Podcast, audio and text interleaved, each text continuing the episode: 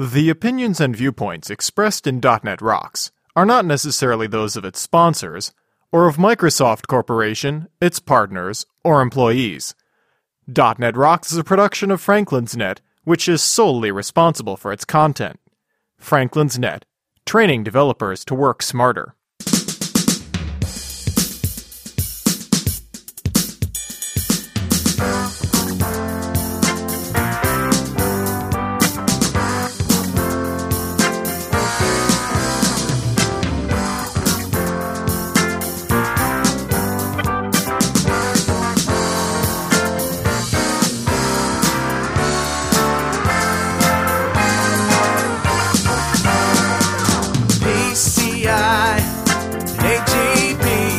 Hey, Rockheads! Stop drawing the Taj Mahal with your turtle and listen up. It's time for another stellar episode of .NET Rocks, the internet audio talk show for .NET developers with Carl Franklin and Richard Campbell. This is Lawrence Ryan announcing show number 562 with guests Llewellyn Falco and Lynn Langit, recorded live Monday, May 17th, 2010. .NET Rocks is brought to you by Franklin's Net, training developers to work smarter. And now offering SharePoint 2007 video training with Sahil Malik on DVD, dnrTV style. Order your copy now at www.franklins.net. Support is also provided by Telerik, combining the best in Windows forms and ASP.NET controls with first-class customer service. Online at www.telerik.com and by Grape City Data Dynamics, makers of ActiveReports.net. Simple, powerful, and cost effective reporting for Windows forms and ASP.NET web applications. Online at www.datadynamics.com. And now, the man who has a Facebook privacy tip for you. Don't log on. Carl Franklin. without any pain. Gotta get enough points to finally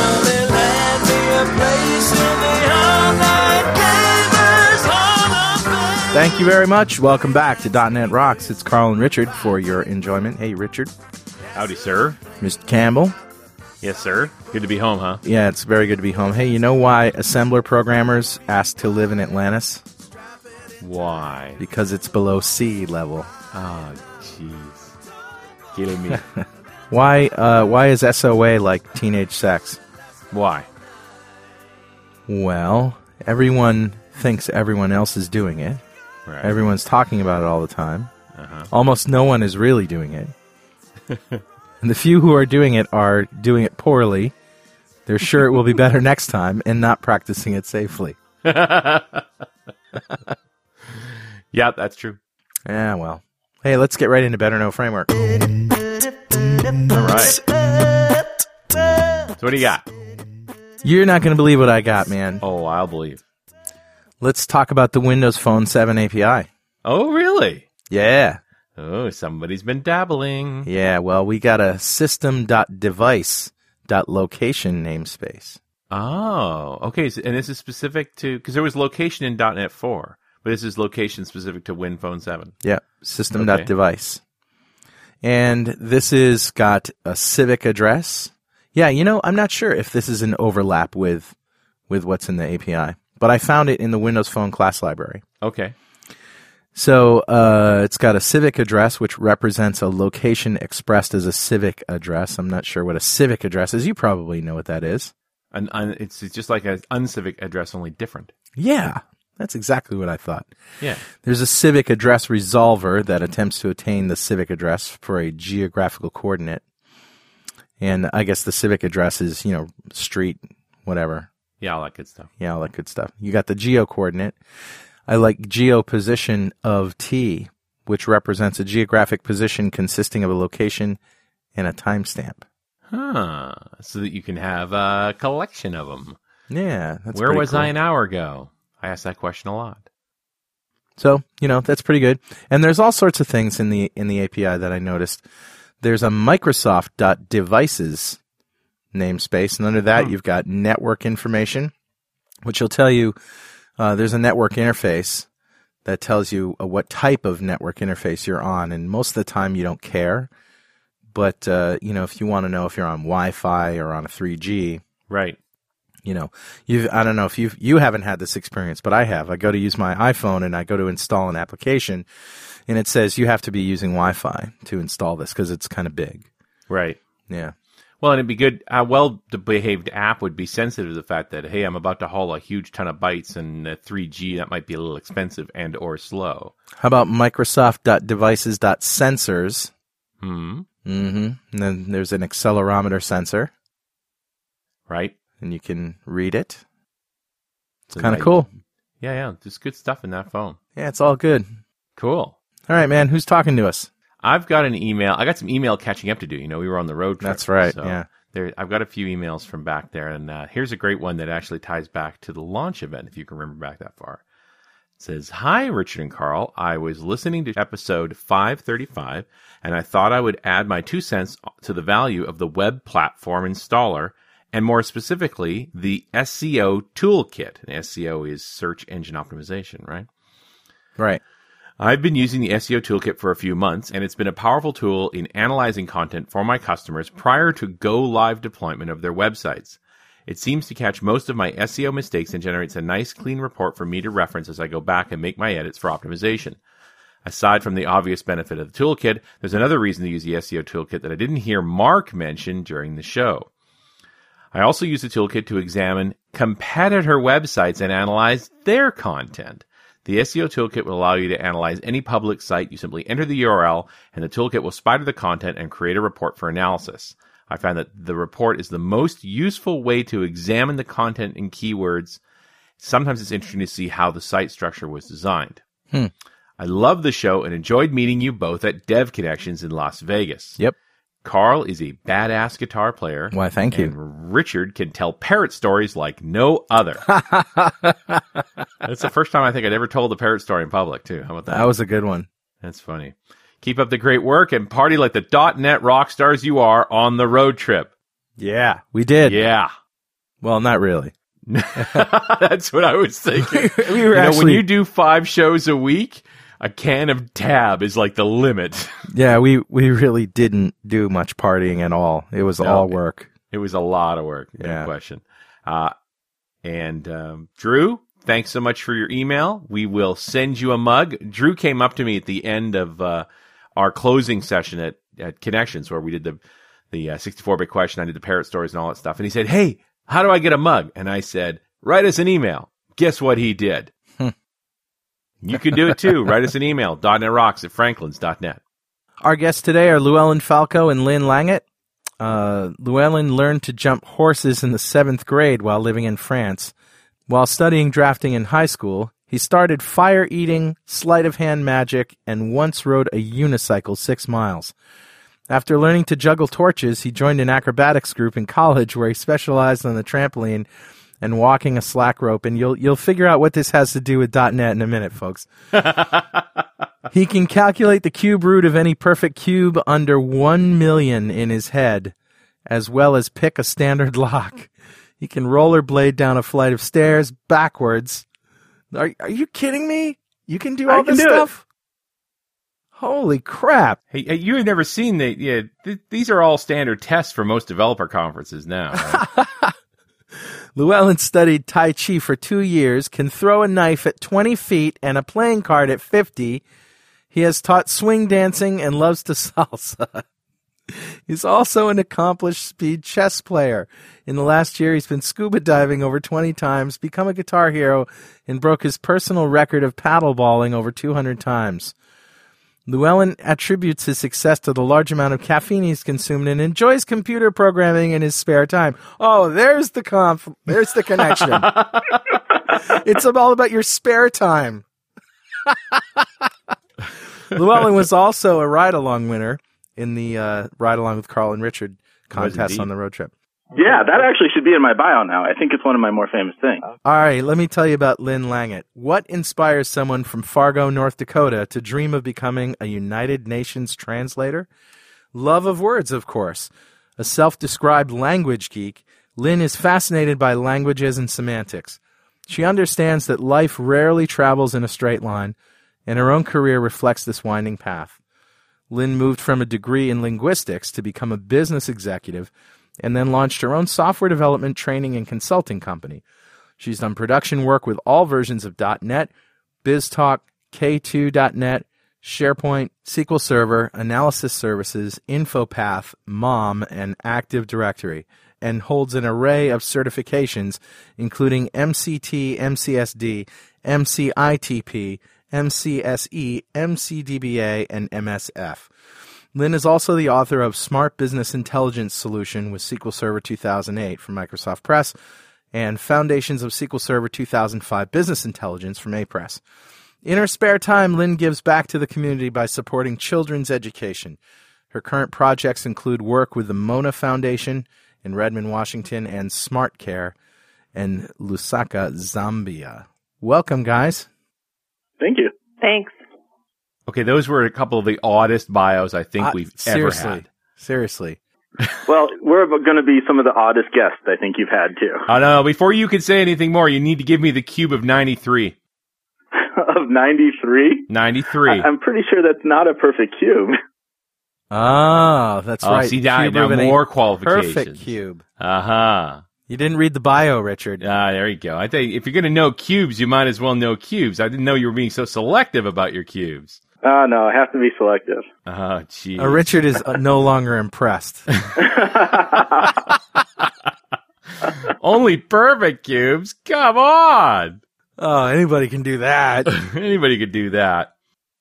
So we're talking about programming with kids and uh, and specifically technologies that help kids learn. Do kids need special technology to learn how to program?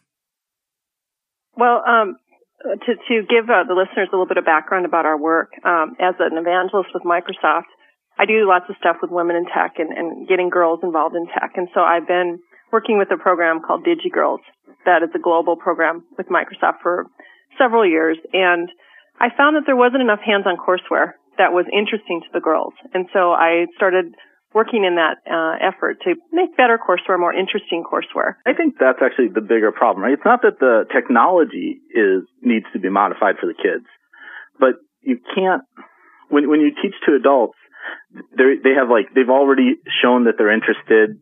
They usually have a paycheck behind it. But when you teach the kids, things have to be a lot more fun. You need to spend more time on the courseware, not necessarily the technology. So Llewellyn and I started working together about six months ago because he had been volunteering teaching programming to kids at a school and was working over the long term. And so what we did is we conducted a, a series of live events to get a sense of what works with kids and what doesn't. So since January of this year, we've conducted 16 live events across the United States and Europe. And we found that, like Llewellyn said, you have to be thoughtful in the way the courseware is designed. Um, and we've come out of it with a, a set of courseware that um, we want to share with the listeners because um, we find that kids like it. Now, this isn't DigiGirls. This is all for kids.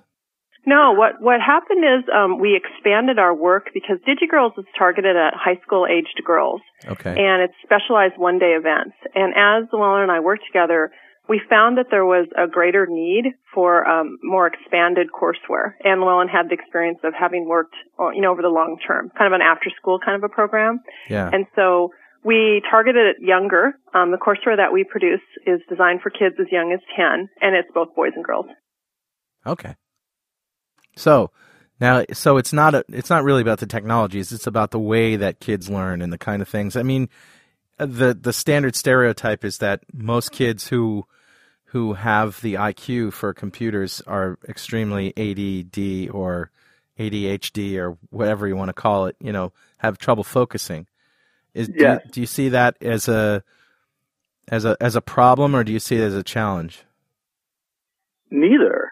We find that a lot of the kids are interested in programming, like the stereotype of what you you would think would be a programmer is because teaching programming is done in such a way and, and, and so rarely that those are the people who filter up naturally to it. And when you when you teach uh, when you teach more interestingly, you actually get a, a much broader range of kids that are interested in it. So what you're saying is that the kids that come out to your classes don't uh, tend to be more focused than your average no, kids. we get just sort of average kids. Yeah, we've taught um, a really broad variety of kids. We've taught everything from inner city kids to, um, you know, very urban, affluent kids. Kids, we've taught kids who don't have computers, kids who do have computers. And because of my other volunteer work in sub-Saharan Africa, we actually have two young girls that are taking the, this curriculum to their school in Africa. So um, we have other people now that are using our courseware, and so it's we're finding that we seem to have hit upon an approach that interests more kids. And one of the reasons we did this is because we don't see a consistent effort in the schools to teach any kind of programming. And it's really concerning to us as programmers because we see this, you know, people can take it in college or maybe in an advanced placement class late in high school. But the time to really start learning programming, we think, is when you're younger. And we really just didn't see anything available. Define so, younger. 10, 10 Yeah. or so. Yeah, so we're we're putting this under the umbrella of teaching kids programming, and we actually created a, a kind of a, a, a website to, for people who are interested in learning more about this. It's just www.teachingkidsprogramming.org, where we're putting all of our courseware and samples. Because what we're finding is that this stuff that we're creating is pretty reusable. We've got volunteers, mostly developers from around the United States and some in Europe and a couple in Africa that are reusing our stuff in their schools. It's really exciting for us. This portion of .NET Rocks is brought to you by our good friends at Telerik. We've been blown away by the uptake and the quick adoption of Silverlight. It's no secret, though, that the platform didn't provide for consistent integration with the web analytics services. Well, not anymore. As you might have already heard, Microsoft announced its Silverlight Analytics Framework, which solves the above mentioned problem, but what's also interesting is that Telerik already provides support for the framework. Telerik's the first UI components vendor to offer handlers for the Silverlight Analytics Framework. Using RAD controls for Silverlight, you can immediately benefit from the advantages of the platform and start tracking the statistics of your applications. You can read details and download the handlers at telerik.com slash silverlight. And hey, don't forget to thank Telerik for supporting .NET Rocks on their Facebook fan page, facebook.com slash Telerik. So explain to us, if you can, uh, what it is about your courseware that seems to have uh, worked and been successful in teaching kids programming. I think the first part about it is there's a, there's a very large focus on on both fun and understanding in the courseware. A lot of times when people teach programming, you sort of go along until it's done and then things work. And there's sort of like a an odd magic to it at that point. Like once all the pieces are in place, now look, look at what you've built. And, And along, the, really- along the way, you have to keep their attention long enough to make them believe that the payoff will be worth it. Yeah. And we don't do that at all. We, we, when we, we start with recipes, which is sort of the logic, but not the code. And every line that we turn into code, we can execute and we can see what it does and we can see the result change. So you're constantly doing feedback and you know what each piece does and why it affects the overall result. And when that magic goes away, it actually becomes much more interesting. So a couple of things that, that we do in terms of methodology and what we really think that we're stumbling upon here is, is a, a method of teaching, sort of like Montessori is a method of teaching math or whatever. hmm Um, what we found, and a lot of this comes from uh, Llewellyn's background in the agile world, is by taking the best of adult programming techniques, things like pair programming, because we do pair the kids, um, and kind of a test-driven sort of environment. Um, we use one of the things we use is Microsoft Small Basic, which is a, a version of Visual Basic. It's kind of like Logo with the turtle. A lot of the listeners will probably know about it. But the way that we teach it, as Llewellyn was saying, is we use recipes. And we teach it in what we call an intention driven method, which is we have one line of English, the kids translate it into one line of code, and then they run it. So they get this constant feedback. We don't have lecture. We have very few PowerPoints, very few, you know, c- concepts, if you will. It's an action based teaching. So kids get to code and see, code and see, code and see. And that's, that tends to get them excited. So, is in essence, the recipes are comments? Yeah, it's the logic of what you want to do. I mean, so like Right. a simple example is if you were going to draw a square, right? You're going to go forward, say uh, 50 pixels, turn right, go forward again, turn right, do that four times. Well, we'll start by saying that in English and giving them that and then Right. turning into code. I mean, I've found as a programmer myself that almost everything I do is automation anyways, right? Like I have to figure out what I want the computer to do and then I program it up so the computer does it automatically. Mm-hmm. So it's been really interesting because we started with Small Basic with this method. And then we took some of the other classes that um, I had authored for DigiGirls and we, we applied the method to it. An example is we were teaching um, T-SQL queries. And this one, this version of the class right now is targeted for high school girls. We're going to actually add, change it so it's more flexible. But we first made it into a subject that we thought would be more interesting for high school girls, um, notably to look up hot boys in a boyfriend database. And then we, we made, yeah, it really works. And then we made intention driven queries where you like go more selectively to find your ultimate hot boyfriend.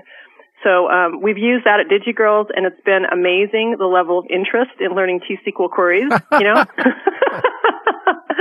we're thinking that you know to be inclusive for for both boys and girls, we were going to make a joke database, or you know, just different types of subject matter that kids are interested in. I personally like a swear word database, but for some reason they don't want me teaching kids. Yeah. I could see how that might go sideways. But it's interesting that, you know, the my first thought when we started talking here was this why is this necessary? Because I remember being a 10 year old boy and, you know, sneaking out of class and, and, and staying out late at the Radio Shack to get time on a computer. Right. In, but I realized that, that the, you know, girl curriculum is very different. Looking for hot boys is a very different kind of curriculum than what uh, an average boy would write. Well, also, I think like when we were kids, like I remember my first programming language was BASIC, Right. and it it came on my computer, and it, it was just it was really accessible. And, Right. and, you turned the know, I machine on and it was there. Yeah, and I remember programs would, you know, like a, a lot of the first games I played, like the source code was there, and changing it so I could, you know, win was sort of a motivation to get me programming. Hmm. Right. Well, one of the things too that we've found is by focusing on this, you know, interactive method and this really visual method, you get people, you get kids who would really never have thought of programming because, you know, obviously there's stereotypes around who programs and, you mm-hmm. know, what kind of people program and what programming is. And if you get, you know, a group of kids in a room and they're drawing basically by programming, you get this great response. You get kids that, you know, go home and we get, you know, reports from the parents that they program for five hours. Hmm. You know, and these are kids that like never even considered thinking about programming. And that's when it gets really exciting. Hmm. That's when we think, hey, we're onto something here. Now, you said you mentioned Small Basic. There's a couple of different things called Small Basic, but this is Microsoft Small Basic. And tell Yeah, us a little yeah, bit yeah. about that. Yeah, um, Microsoft Small Basic is a uh, language and an editor that was created by one of the guys on the Visual Studio team, Vijay Raji, and just as a project because he was frustrated that there wasn't this, like Llewellyn was saying, thing on your computer that you could learn programming with. And I discovered it about a year and a half ago and started using it for DigiGirls and um, worked really, really well. And then when I started collaborating with Llewellyn, um, we just added to the way that I was using it by taking some of these agile methods and creating recipes and chunking out the courses and having more than a one hour presentation. We now are up to, I think, 13 or 14 recipes in our library. So you can actually take our courseware and do, for example, an after school program. We're actually personally doing that at my daughter's school. We're doing 14 sessions, an hour a week, and it's going really, really well. And Small Basic is based on logo. It's got a turtle. Is that Actually, idea? it's based on Visual Basic, um, but one of the objects it has is a turtle. okay. And turtle, I mean, you know, tur- turtle is not the most cutting edge in programming, but one of the really nice things about watching a turtle program execute is the animation of it. right. It's sort of like being able to visualize the debugger. You can see the individual lines execute, Yeah. as opposed to a lot of programs that you just boom, everything happened, and, and you're trying to again figure out how the pieces connect. Also, the IDE is just lightweight enough. It's a fairly small install. It runs all the way back to XP. Um, it has a little bit of IntelliSense-like help, and then it has this pop-up wheel. It's also extensible, and this is one thing that we've liked about it. We actually have a project up on Codeplex where Llewellyn and I have written extensions to support the recipes, and what we've done is we've added documentation to make that uh, more discoverable. And we've also added new objects. We use the tortoise rather than the turtle because we wanted to uh, create some new objects. Or, for example, wasn't a message box. We pulled it down from the framework.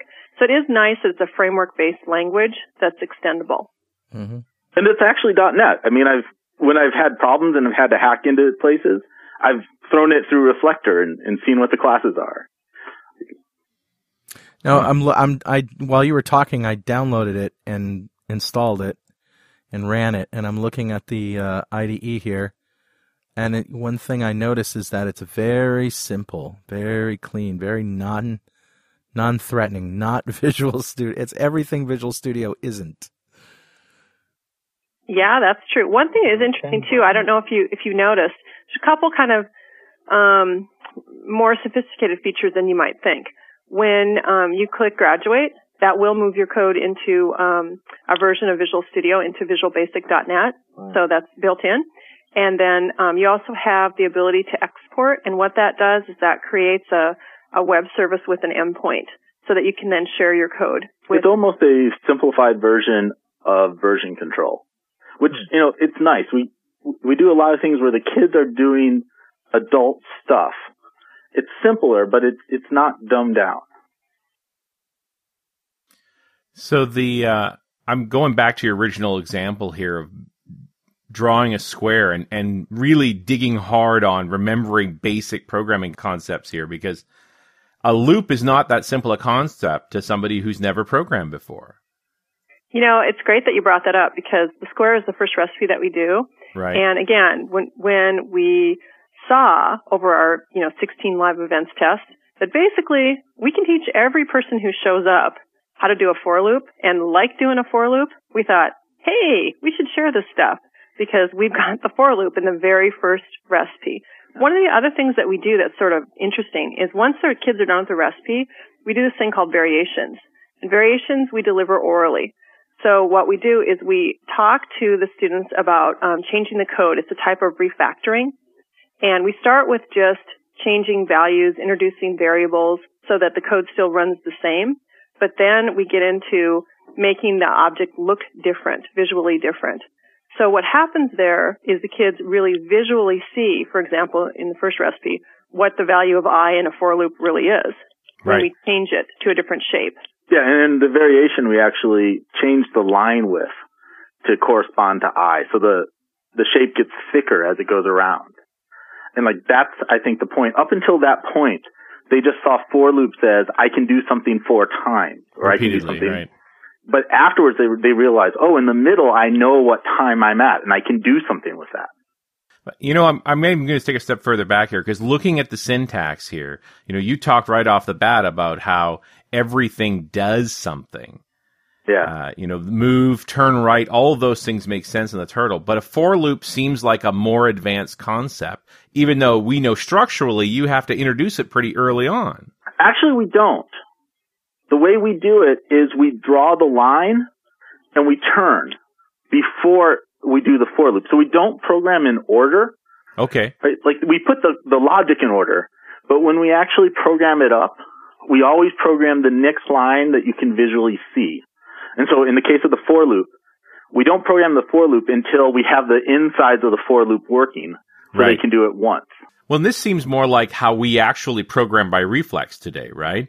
That you don't necessarily just start at the top and write your way down. That you write a piece and you go back and you may insert some bits and and, hmm. and so forth. That you add the for loop in later. Exactly. The code sort of emerges as you you mold it.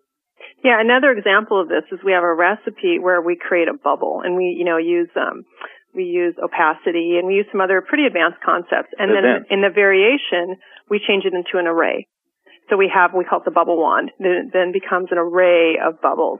And the kids really get the concept of an array when they see the one bubble becomes this kind of floating line of bubbles across. So Hmm. the visual output of Small Basic, the way we're using it, really leads to a rapid understanding. We had um, one session where we had uh, about 25 kids, and they ranged in age from 10 to 15, 16. We went all the way from for loops up to arrays in a four-hour session. Wow. Wow. Yeah, yeah, you know, and and we heard from the parents that the kids went home and wrote more stuff with arrays. And I taught adult programming as a, a Microsoft certified trainer for you know five six years. You know, it's it's a, a happy making thing when you see these kids come out of a one day class and they can know arrays. While you guys were talking, I was playing Simon. Sorry. no, no, seriously. the I- problem with putting programming tools in front of Mr. Franklin. Well- he is going to use them. Well, you know, of course, and and uh, it was easy though. You guys have a blog, right? Uh, or Small Basic has a blog. I should admit, I should say. I was on the Small Basic site, Yeah. and uh, and the blog has you know people post their things, and you know Simon's the light game with the colors and all that stuff. Yeah. So um, you basically can play it online, and you. What I did was I just copied the source code right into Small Basic and ran it, and it just ran.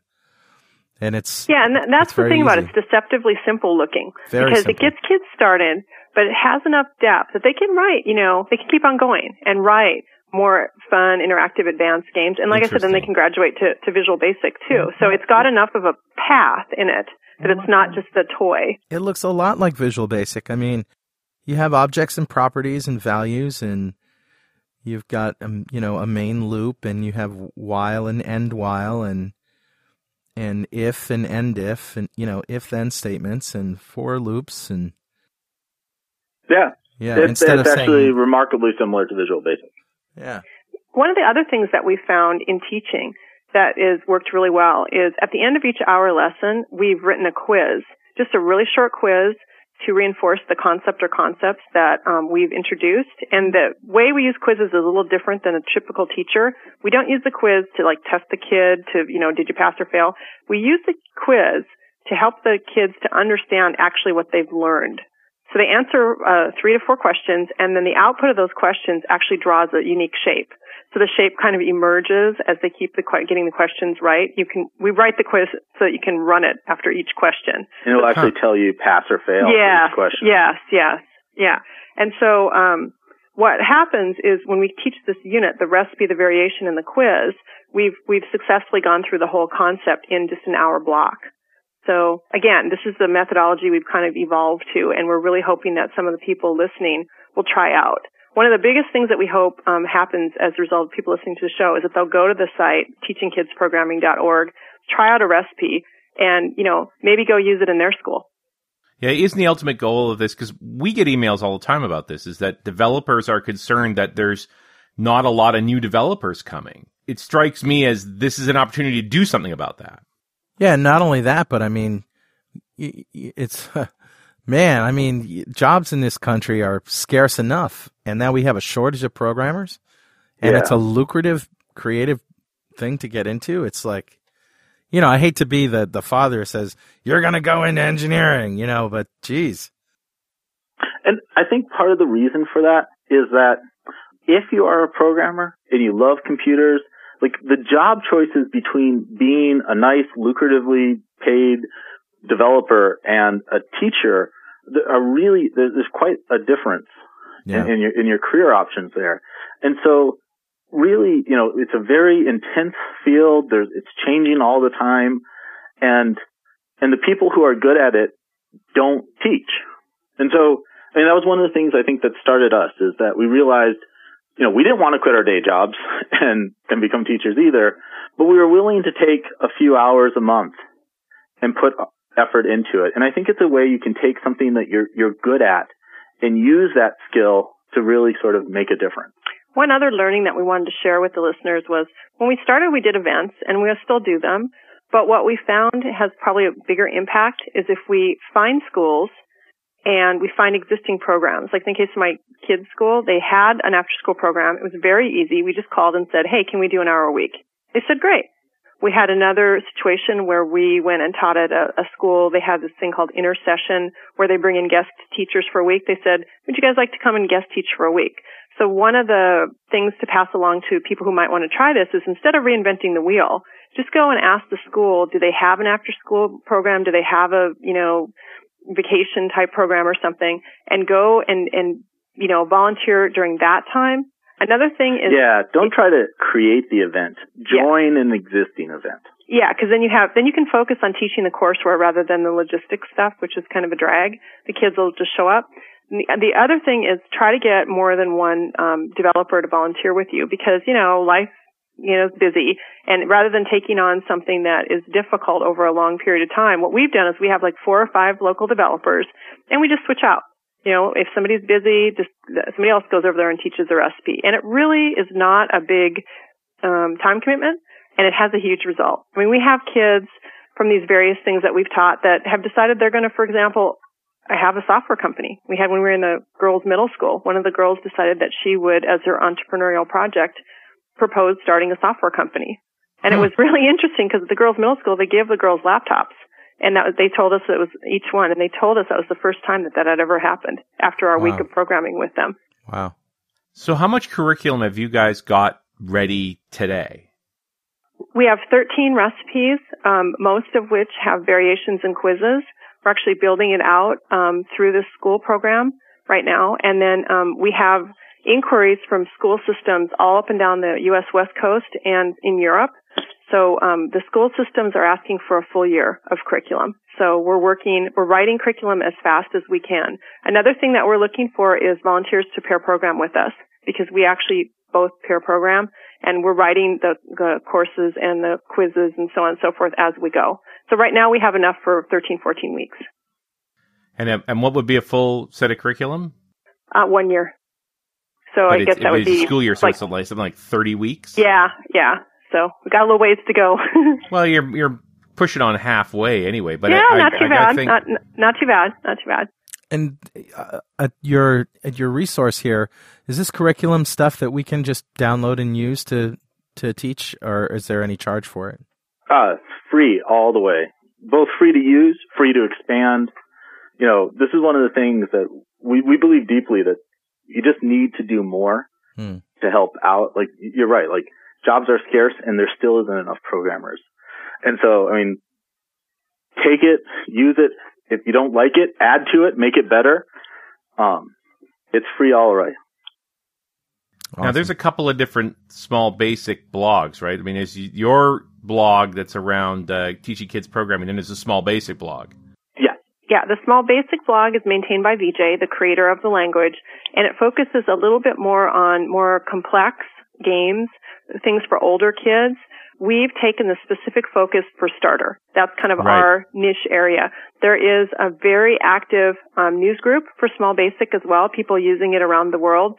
We're trying to collaborate with as many people as we get in contact with. We've heard of people in New Zealand, people in Europe, and share best practices so we don't reinvent the wheel. But basically our area is the young kids, kids just starting, and where we're putting all our stuff is teachingkidsprogramming.org, which right now redirects to my blog, but we're eventually moving all the stuff over there. Hey, I just want to give a shout out real quick to our friends at Data Dynamics who uh, make ActiveReports.net, among other really awesome things.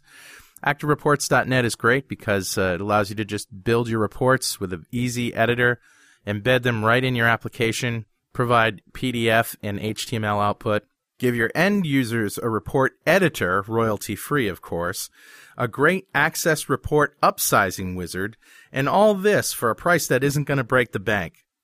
ActiveReports.net from Data Dynamics. Go check it out now at datadynamics.com. Let's talk about some of the recipes. So let's say that I homeschool my kid, or let's say I don't, you know, let's say I want to start working with my child or another child on some programming, and I see that you have a list of recipes here. What? Do, let's talk about some of them All right. and what they. Any place you want to start in particular? Well, you know, I guess you start with the classic, you know, make the turtle go in a square and then change colors. But um, some of the more interesting ones look like spirographs here. Yes.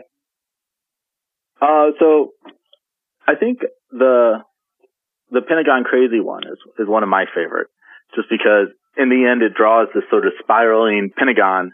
It's all different colors, and it just it just looks very cool. Um, Well, one, one the way that we uh, will teach is we do teach usually from simple to complex, although you don't have to do that. We run events different ways. One of the things that we've done in events is we've um, printed posters and put them on the wall of the um, output of the recipes, and we've literally said to kids, "What do you want to do?" And um, for example, they might say Pentagon Crazy, which has if statements and um, subs and some other things that maybe they hadn't um, progressively got to. But if they're motivated to make that, well, then by gosh, go ahead. So one of the, the things we've learned was uh, let the kids own curiosity drive. Another example is we have a high-low game, which is very simple message boxes, you know, guess the number, so on and so forth. And one uh, group that we were with, they wanted to do the high-low game, and then they wanted to do a variation of reverse high-low, and they wanted to, they wanted to just do high-low. So we are very flexible around the library, and we've Mm-hmm. created the library to be modular. Although it is in, in the Small Basic Wiki, it's easy to hard, basically, is the way it's written, if you Yeah. just visually look at it. Um, what we found is because kids have different skill levels and different interests. If you want to work with this, you know, just usually start with the square because that's that kind of gets you started off um, on seeing where people's skill levels and interests are, Yeah. and then just kind of go where the kids want to go. And I'm looking at the Small Basic blog, and, and I see that there are some pretty sophisticated programs up here, like asteroids. Yeah. Oh my God! I haven't I haven't looked at the source code. Let me take a look at the source code, but I bet it's you know, it's not. Uh, Yeah, how do we get curriculum to get to that? actually, We're the source code doesn't look all that. so you keep moving in the same direction. You know, the, the concepts that come out when you do each little recipe, right? You start learning for loops, you start learning variables, you learn events. Um, when you start putting that all together, that's how you end up with asteroids. Right. But I mean, you got to jump away from the turtle at some point here. Yes. And we Get do into more the actually, sprite based drawing. in the bubble wand, which is, you know, I think maybe 10 or 20 down, or sorry, 10 or 15 down. Right. At that point, we're, we've moved off of the turtle. We're we're using events following the mouse movement, um, and and using actually the the shapes API to draw based on your on your location. I mean, if you're look, I guess it depends on the age of the kid, but talk about giving them a goal to strive for to make something as visually impressive as this asteroids game. Oh, and it's just amazing what kids will do. I mean, we had a kid, uh, like nine years old, went to the first session, just doing the square, basically the square and maybe one one other. It's just a one and a half, two hour session. He went home and he wanted to write the word hello, and his mom said it took him five hours, but he wrote the word hello and sent us his recipe. So again, you capture the kid's imagination, and it's just really fun to see what they come up with. One of the things that we've done is through the extensions, we wrote this thing we call the virtual proctor. And what it does is it just captures a screenshot every time there's an execute. And then you can just dump it onto a share. Just a real simple thing, but it really helps teaching the class. And the end result is you can look at one monitor and see what every kid in the class just did. Oh, I see. So every time they run the app, you basically snap a copy. Yes. Yeah. Yeah. And then we sometimes put that on the overhead. And so people can, um, the kids, it's like a competition when they get into the variations, like, oh, look at that, oh, look at that. And it just becomes so fun because you've got this room full of kids, most of whom had never considered programming, and they are just coding up a storm and how do I do a nested if and blah, blah, blah. And they just really want to do it. And it's, it's great. It's just great. No kidding. It's just that's a huge jump from what you typically get from a programming. So the Proctor app is just eh, on the network and get receives info from each of the other machines. It's actually a little bit simpler than that. The there's a call on, and so in the extensions we have an object called tortoise, and there's a call on it called approve, which comes from you know I'm a agile tester, uh, so I use approval framework a lot, and it literally takes a screenshot and dumps it to a file location, and and so we just create a shared drive, and all these PNG files start showing up on it, and if you just look at it in Explorer in you know tile view, boom, all of a sudden you can see what everyone's doing. Oh, I see. Interesting. Yeah, no, but very simple solution to the problem. Yeah. I uh, while you guys were talking, I just died at asteroids. Took me a while So to that's see. the problem with having games that are too cool is the kids will play them. Well, yeah, and I I also took a look at the source code, and it really doesn't look that difficult. I mean, you know, there's not a lot. Of, I expected it to be long and big, you know, a lot, lot of lot of code, but not, you know, less than I thought. cool. Cool. So you guys are referring to Tortoise, and this is part of the CodePlex small basic extensions. Yeah. And under extend small basic codeplex.com. Yeah, what we did is we took a look at what was in Small Basic and we decided, oh, to make a few changes. For example, we thought it was a little bit confusing to have both properties and methods, so we turned all the properties into getters and setters. just a real simple thing um, on Oh, our on our just because it makes it more consistent when you're first learning. And like I said, we added objects around color. Um, we added a message box. We added things that weren't present um, because we just wanted them, and they were in the framework, so we we put them in. And we added Right. some things that just made the translation to English simpler because you know you really want the kids to understand things. And and like so one example was on the turtle you had to set the pen color by going to the graphics object. Right? And it was just confusing. It didn't make sense why the graphics object was controlling the turtle. Oh, right. Um, so we just put a, a really simple little wrapper met- map or method on turtle on tortoise. So you could say set pen color. It just makes sense now. So we wanted, we didn't want because you know, I, you know, as, as a professional developer, I don't like when I whenever I want to read and understand the code. I need a whole bunch of comments. I want code that is sort of self-explanatory. Self-commenting. Yeah. Yeah, and frustration is it's hard enough as as a developer uh, when you're teaching kids. Frustration is is really bad. It's a thing Yeah, to be avoided. You'll lose them. Exactly. Well, now that I see asteroids, I'm thinking all of a sudden these guys could be building Nintendo games. Other than the copyright issues, there's no reason not to build a little Mario Brothers. Um, what about sound? Well, it's interesting that you say that. Um, another group has actually wr- written an extension around sounds, and um, I know that there's some consideration for adding sounds to. And there's sounds in the basic library too. yeah, but, but even more complex sounds like piano sounds, so you can play music. oh, okay. Yeah. That's being looked at, yeah. And there is extensions that you can use. That's the fun thing about, you know, having an extendable language.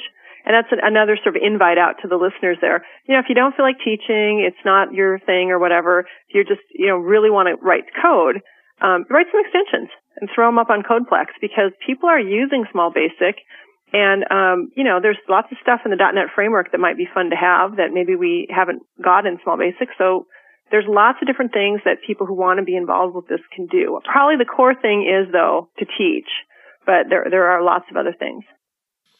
And so the correct approach to this, I guess, is just contacting a school, finding out if there's an opportunity to essentially volunteer, Yeah. But Well, as a I mean- professional developer rather than as a teacher. Get get a friend.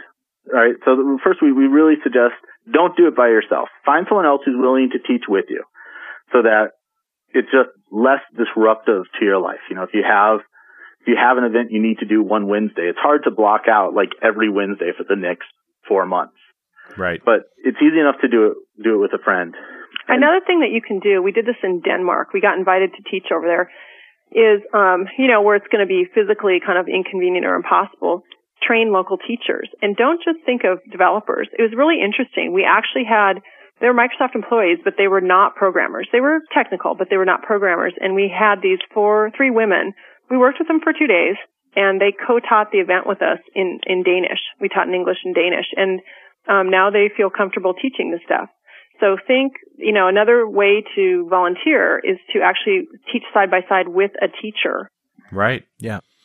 Well, because I, I think, uh, I mean, I've I've talked to a number of teachers at the middle and high school level who are teaching programming, and boy, they need this tool. This is so much an easier tool to teach with. Right. Well, you know, it, it is interesting because we have um, talked with the Computer Science Teachers of America, which is a national organization, and we have shown them our, our stuff. In fact, when we taught in for that girls' middle school, that's where the president of the Computer Science Teachers of America teaches herself. And um, we are presenting at some academic conferences this year as well because we're really trying to get our stuff out into two communities, into the developer community and into the educator community and try to get, try to inspire people to, to work together and give them some tools to get started with. Excellent. So, how do kids that have been exposed to this, how do they take this home? Do they just go and download it, install it on their own machines? Exactly. Although one of the things we found is that it's much easier because you know how whenever you want to like teach, you have to make sure all the computers are set up and stuff like that. Yes. So so sometimes we'll we'll put it on a flash drive so that they can just take it home with them and plug it in. And we're also working on ways to run it completely through the web. Because we found that a lot of times, I mean, kids have remarkable access to computers nowadays, Right. but a lot of times they don't own their own computer. All right. So Small Basic apparently has some Silverlight extensions that allow you to run it online. Is that what Yeah. I was using when I was playing Asteroids online? Yes. Yeah, what it has right now is um, you can view anything that's in the core um, small basic DLL in a Silverlight viewer. Uh, you can view the code and the and the um, the output, and you can also embed that onto a web page. Um, because so many different people have done extensions, um, not all the extensions are available in the Silverlight viewer yet. We are we Llewellyn and I are working with VJ to get our extensions up there um, so that you can see our stuff. So if you try to run our stuff in the browser, it'll error because our extensions aren't part of the mini CLR that come down with that yet. Um, but hopefully we can get that get that going. Um, what we would all like, sort of the dream of the future, is to have uh, this being editable in a Silverlight um, environment. Yeah. We're not there yet, but um, we've certainly been making the ask because that would be a zero install. And you know, we should also mention Kids Corner, which is where the Small Basic uh, page lives. This is at the Yeah. beginning developer learning center at MSDN, and I've shrinksterized it for you. Shrinkster.com slash one David uniform six one DU six. Yeah, there's a lot of great resources there. Um, in addition to our stuff, there's um, C Sharp for Sharp Kids and, and all kinds of language resources. So yeah, if people are wanting to explore other um, avenues um, beyond what we are showing, we're, we're not uh, selfish. We just want more kids involved in tech, and we want to we want to really um, give tools to programmers and to teachers. And if we can drive them to that site, that's totally fine. Excellent. Well, you guys got any uh, last minute things before we uh, say goodbye here that you want to mention? Well, well, I do. I um, I just really want to encourage anyone that's listening that tries out our recipes to um, let us know, give us feedback. The easiest way to contact me is through my blog, blogs.msdn.com slash SoCalDevGal. Um, that's the quickest. I have a priority on those emails. They actually jump to the top of my inbox. I'd love to hear any feedback, positive or negative, on how useful the stuff we're producing is for you. And again, just realize that if you want kids to become better programmers, if you look around and, and you know you're concerned that we're not producing enough, it's up to us to go and start teaching, right? And it, you're not going to be able to do this full time job, but just do a little bit. And if everyone does a little bit, you know that's where the real change starts to happen. Hmm. Excellent. Guys, thank you very much. This has been enlightening, and it's inspired me to uh, to spend some time with some of the kids in my life doing this. Actually, I have one more story I wanted to tell, if, if you have a moment. I did this with one kid, and his dad was there, and we were drawing the square with him, and the kid started to actually see how it worked, and you could see that he was getting excited. Mhm. And the dad, he started saying, "This is what I do, son. Like this is what I do all day." And I remember looking at it, and you know, I know this guy does not program turtle graphics all day Right, right, right. but it was like that was the way his son could finally have some relation to what he did what Right. you know that identity that so much of us take into our job like this was the first time the kid could actually see it and it's really it's kind of an amazing thing to have so if you have your own kids it really is quite great to do some programming with them and let them see what you love Absolutely. And with that, we'll bring the we'll bring the session to a close, guys. Thank you very much, Llewellyn and Lynn. And, Thank uh, you. This is great work you're doing, and keep it up. Thanks. thanks All right, we'll talk to you next time on .NET Rocks.